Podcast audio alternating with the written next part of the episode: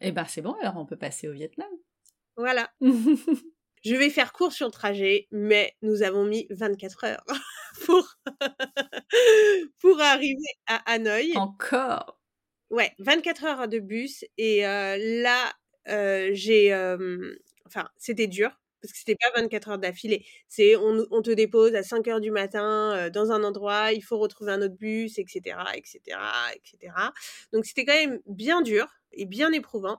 Et à ce moment-là, j'ai quand même pris la décision de, tu vois, annuler une étape qu'on devait faire au Vietnam et où on aurait dû encore une fois prendre un bus long et ce qu'on appelle des compromis, tu vois. Ouais.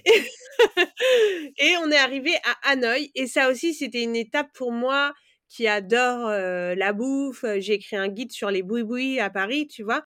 Hanoï, pour moi, il y avait tout un imaginaire et j'avais hâte de croiser mon imaginaire avec la réalité, en fait. J'imagine, ouais. Et alors que je pensais Bangkok comme la ville de l'effervescence, etc., en fait, je n'avais rien vu.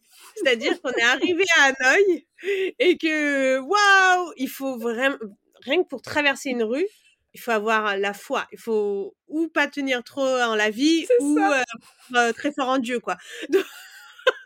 Donc, il y a... je sais plus ce que c'est le chiffre, mais il y a 20 millions de mobilettes. Enfin, c'est un truc démentiel. Ça, c'est le premier truc. Le premier truc qui nous a sauté aux yeux, c'est ça. Tous les scooters et mobilettes, c'est fou. Et le bruit. On nous avait parlé à Bangkok du bruit, mais rien à voir. Rien à voir. C'est Bangkok, calme, finalement, Bangkok. Ouais, c'est la province par rapport à nous. Hanoï, les bruits, la pétarade des mobilettes, il n'y a pas de code de la route, tu klaxonnes seulement. Ah oui, d'accord, c'est pratique. Ouais, donc ce bruit, et puis l'absence totale de trottoir fait que, franchement, c'est sport. Ouais. Mais il y a plein de gens, du coup, ça les arrête totalement, et ils ne passent pas par cette ville, alors qu'elle a un charme incroyable. C'est pareil, ça a été une ville colonisée, donc il y a un désordre architectural, t'as des immeubles haussmanniens au milieu d'immeubles pas du tout haussmanniens, tu vois, t'as une route qui traverse, des rails qui traversent la ville, où en fait c'est un célèbre train qui traverse toute la ville dans une rue qui est passante, tu vois, normalement, et qui est hyper étroite. Et donc, ils ont installé, évidemment, bon, truc touristique, mais ils ont installé des cafés. Donc, nous, on a été dans un café voir cet immense train qui traverse la rue, enfin, qui entre dans la rue. C'est super bizarre. Il y a aussi ce truc-là que j'adore de manger dans la rue et qui fait qu'on se... Tu vois, nous, on n'habite pas nos rues. Tu vois, l'extérieur, c'est pas à nous. C'est seulement des routes de passage, des rues de passage. C'est du passage.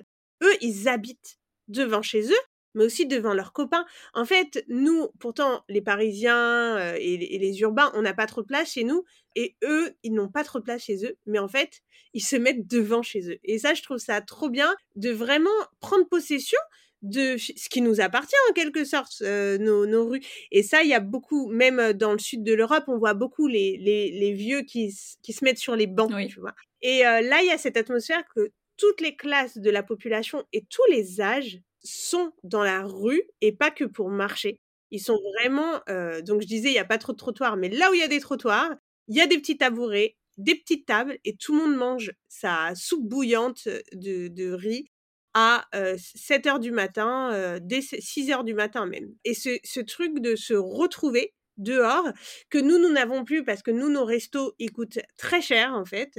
Alors que là-bas, le resto, c'est un truc pour toutes les tranches de la population. Donc, tout le monde peut y aller. C'est un lieu de rencontre, ce qui était le cas à la base en France et en Europe. Hein. J'ai trouvé ça hyper fort, même dans les images que, du coup, tu vois, j'ai gardé. Il y a ce truc de mamie et d'enfants sur leur petit tabouret à 10 cm du sol en train de manger ensemble partout et de col blanc, tu vois, les mecs en cravate qui font leur petite pause et tous au sol en train de manger ensemble. Et voilà, donc ça, l'atmosphère d'Hanoï, je trouve que c'est bête de s'en passer, même si c'est pour un court, voilà, une journée. En tout cas, je pense qu'il faut vraiment voir commencer le matin, commencer le soir. Et puis après, eh ben, on va vers la baie d'Hanoï qui est de toute manière juste à côté. Donc ça, c'était notre étape rêvée, en fait, et qui est toujours un point pour les voyageurs, parce que c'est évidemment extrêmement touristique, mais évidemment, on ne veut pas faire... on ne peut pas ne pas y aller. Je veux dire, on ne peut pas être au Vietnam et ne pas aller sur la baie d'Along. C'est clair. C'est touristique et c'est cher. Oui, il paraît. Donc, c'est cher parce que... Tu vois, tu vas prendre un bateau et évidemment, la loi de l'offre et la demande fait que ils savent qu'ils peuvent mettre n'importe quel prix, les gens vont venir. Je veux dire, c'est merveille de la nature, voilà. Donc, moi, j'avais une crainte, j'avais pas envie de... On n'avait pas vu trop de Français, d'Occidentaux jusqu'alors et j'avais pas envie de me faire, puisque ça marche beaucoup avec des excursions à la journée ou alors... tu fais tout seul, mais finalement, ça coûte plus cher de le faire tout seul. Et donc, on a fait... j'ai trouvé dans une agence, j'ai demandé, OK, est-ce que vous avez des tours, des excursions avec des Vietnamiens? Et je me suis dit, au moins, je vais partir avec un groupe de Vietnamiens, en fait. Et donc, on a fait cette excursion depuis Hanoï, une journée sur la baie d'Along, avec un joyeux quart de Vietnamiens. Et c'est là qu'on a découvert leur grande affection, si ce n'est passion, pour le karaoké. Oh là là. Oh là là, ouais. Ça devait être dingue. Ouais, donc on a fait karaoké dans le bus à 7h du matin. Et il y avait le moment mignon où ma fille a levé la main quand la dame a demandé qui veut chanter. Et donc, elle a chanté... plusieurs chansons devant tout le quart qui l'a filmé. Voilà. Et donc, la baie d'Along, sans surprise, c'est magnifique. C'est trop beau, en fait. Donc, on a pris après un bateau. C'est touristique et à la fois, sincèrement, c'est tellement grand et étendu qu'on n'a pas du tout l'impression d'être dans la queue de Disneyland. Pas du tout. Y a des endroits où tout le monde va, par exemple, faire en barque à l'intérieur de roches. Oui, là, il y a du monde. Mais autrement, quand on navigue entre les roches karstiques, sincèrement, c'est tellement étendu. En fait, c'est grand comme un pays. On n'a pas du tout l'impression d'être au milieu d'une foule. C'est magnifique. Maintenant, je ne sais pas si j'ai préféré la baie d'Along ou l'étape d'après, qui est la baie d'Along terrestre. J'ai appris ça. Il y a aussi une terrestre. Voilà. Donc, du coup, par opposition, on appelle celle-ci la baie d'Along maritime, normalement. OK. Et donc, la baie d'Along terrestre, on va avoir ce phénomène de roches karstiques qui sortent comme ça, comme des stalagmites là, de l'eau, sauf qu'ils vont sortir de terre, même si on va avoir des petites rivières, etc. J'ai trouvé donc l'étape d'après cette baie d'Along terrestre. Je lui ai trouvé aussi un énorme charme. Alors, on n'explique pas parce que parfois, tu sais, comme on a trop vu quelque chose, tu vois, on a tellement d'attentes que c'est pas que je vais être déçue, mais je savais exactement ce que j'allais voir, en fait, tu vois. Même si le voir en vrai, c'est magnifique, mais je savais exactement. Alors que là, la baie d'Along terrestre, j'en ai entendu parler en faisant des infos juste avant, etc. Mais autrement, j'avais vu peu d'images. Et c'est des paysages magnifiques parce que même quand c'est des rivières, tu sais, dessus, t'as plein de plantes, de fleurs. Et puis, t'as ces roches-là comme ça qui viennent percer le sol vert, tout verdoyant. Puisque nous, comme on était donc là-bas en juillet, août, c'était la saison des pluies, donc tout est vert pétant, tu vois, ultra saturé, donc ça a rajouté au paysage. Et puis, donc dans cette baie d'Along terrestre, tu as aussi deux belles balades à faire en barque. Donc c'est pareil, c'est touristique, mais c'est normal, c'est des sites qui sont à l'UNESCO, donc oui, il y a du monde, mais en fait, toutes les choses belles, en général, il y a du monde pour une raison, c'est qu'elles sont belles, tu vois. C'est ça, c'est un peu la base. Mais du coup, je pense que je pourrais dire... j'ai autant aimé la baie d'Along terrestre que la baie d'Along maritime. Idéalement, il faut faire les deux. Idéalement, il faut faire les deux, et en plus, c'est pas éloigné, donc la baie d'Along terrestre, Camtok, C'est aussi à 2 heures d'Hanoï. Donc, en fait, tout ça n'est pas éloigné. Donc, même 10 jours au Vietnam, on peut faire Hanoï, la baie d'Along terrestre, la baie d'Along maritime. Et c'est déjà... et puis, ça pas les montagnes, donc l'étape que nous n'avons pas faite. Et en fait, c'est déjà un super beau voyage. Parce que après, quand on continue notre voyage, le problème, ça va être les distances qui sont énormes au Vietnam, puisque c'est un pays tout en longueur. Donc là, on va se retaper un bus de 18 heures pour aller au centre du Vietnam, donc Hoi An, qui est aussi un énorme coup de cœur, qui est connu comme étant la ville des lanternes ou la ville aussi des tailleurs. Okay. C'est une ville connue, donc on a une rivière connue pour ses lanternes qui vont s'illuminer le soir, donc des lanternes posées sur des petites barques. Ah mais oui, ça y est, j'ai l'image. En tant que touriste, tu peux prendre ces petites barques et tu tiens tes lanternes, et ces lanternes font partie du spectacle. Donc tu es le spectacle et tu profites du spectacle. Trop bien. Et tu vas avoir aussi des petites lanternes en papier que tu peux poser sur la rivière. Et c'est là où ils fabriquent donc toutes les lanternes en papier de soie. Donc ça, c'est une activité qu'on a faite et qui est trop bien pour les enfants. Ils sont allés dans un atelier construire leurs lanternes. Donc au lieu d'acheter leurs lanternes, ils ont eu l'expérience. Et puis c'était par hasard, en fait, une dame qui a dit « Ah bah pour le même prix... je peux proposer l'atelier pour que vos enfants les construisent. » Donc, ils ont fait leurs lanternes qui sont maintenant chez nous. Donc, c'est trop cool. Mais oui. Et puis, le spectacle, voilà. Le spectacle vraiment chaque soir de Hoi An qui s'illumine, c'est quelque chose de particulier. Alors, par contre, c'est vraiment l'endroit le plus touristique qu'on ait fait au Vietnam. Mais cette ville, elle a quand même de forts atouts. Son centre historique, c'est magnifique. Ce spectacle du soir avec derrière le marché de nuit superbe. Et puis, tu as la mer à 5 km. Donc, tout le monde se déplace à vélo. Donc, c'est ce qu'on a fait. On a pris des vélos. Et pour parvenir à la mer, tu traverses les rizières à vélo. Donc, c'est quand même... je trouve que c'est une destination en soi hyper complète. Parce que tu as et la mer et la ville. Enfin, et culturellement, c'est hyper fort. Pareil...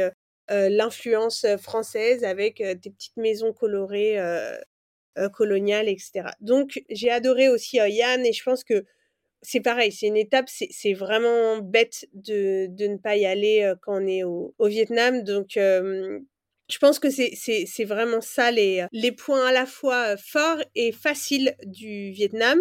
Mais moi, il y avait la dernière étape que je ne voulais pas rater.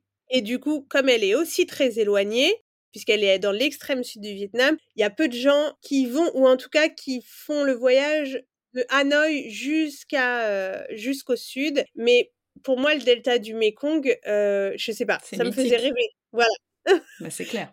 Au Laos, on était presque au départ du Mekong, et je me suis dit, bah, maintenant, moi, je veux aller voir là où, du coup, ils se séparent donc, comme une main, et ils s'éclatent en différentes petites rivières.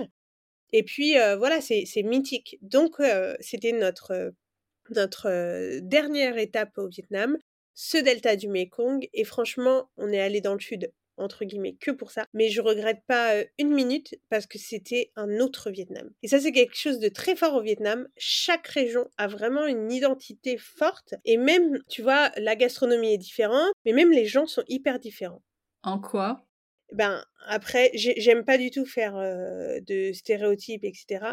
On sait jamais si c'est dû à moins de touristes, plus de touristes, ou juste, voilà, tu vois, une atmosphère.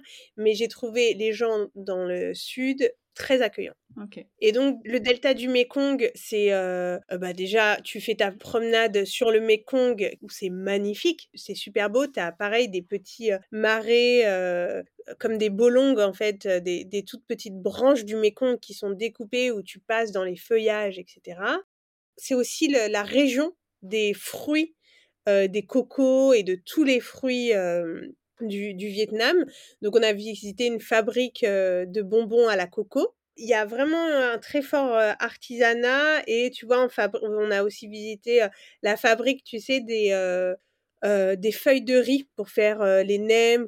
On a aussi visité une fabrique de, tu sais, la sauce de poisson Nuoc Man, donc qui sent très fort puisque c'est du poisson fermenté. On a aussi visité ça. En fait, il y a du côté de la gastronomie, de l'artisanat, ils sont vraiment très forts. Et puis aussi, si on aime le poisson, le Mekong, c'est juste le paradis du poisson. Donc il y a des spécialités, on mange tous les jours du poisson et extrêmement bien.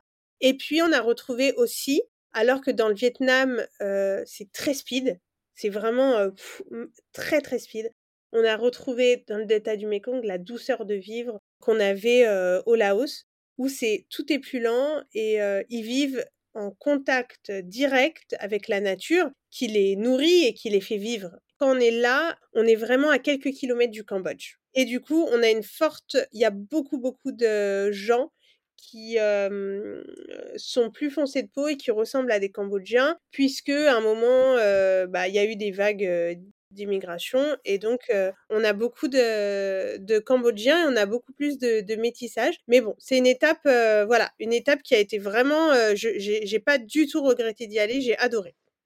Et les trajets étaient quand même, ça va, c'était pas trop pénible de reprendre encore une fois tout ce temps. Si, mais on savait que c'était le dernier, donc c'est pas pareil. Quand t'es au milieu de ton voyage et que tu te dis, waouh, je suis fatiguée, mais quand tu sais que c'est ton dernier trajet, et puis j'y tenais vraiment à ce delta du Mekong, autrement j'aurais senti... Il manquait un truc. Ouais, qu'il manquait un truc. Ok.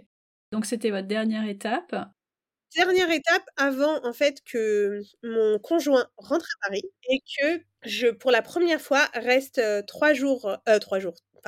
semaines et demie, seule avec mes 3 enfants. Donc, je savais pas du tout. Alors là, j'avais pas du tout prévu ce que j'allais faire et donc, je me suis dit, maintenant, c'est les vacances, les gars. Donc, on est allé dans le sud de la Thaïlande. La fameuse. Exactement, la fameuse, sur une île pour se reposer. Je savais pas si on allait y rester pendant les 15 jours. Et puis finalement, on est resté sur cette île, 10 jours, parce qu'on a fait quelques jours à Bangkok encore. On est resté 10 jours sur l'île à se reposer et aussi, enfin, à justement prendre le pouls et le rythme de vie des gens, explorer plus, avoir une cantine où on revient plusieurs fois, etc. Mais, sincèrement, c'est parce que j'étais crevée, autrement je serais jamais restée 10 jours au même endroit et surtout, j'ai choisi l'île qui me paraissait la plus sympa et où le plus probablement j'allais pas croiser de gens qui me gênaient, point de vue tourisme sexuel, gros fêtards, etc. Donc une île connue pour les plongeurs, Kotao. Et donc l'activité principale de mes enfants, c'était le snorkeling. Donc on allait voir des tortues et des mini-requins. Ouais. Sur cette île, les touristes ne sont que des Occidentaux et les Thaïlandais qu'on voit, on dirait que c'est uniquement des gens qui tiennent des hébergements et des restaurants. Et en ça, je me suis dit, ça va, on a vu le Nord, etc. Mais autrement, les gens qui viennent et qui restent là, c'est pauvre comme voyage, quoi. C'est sûr.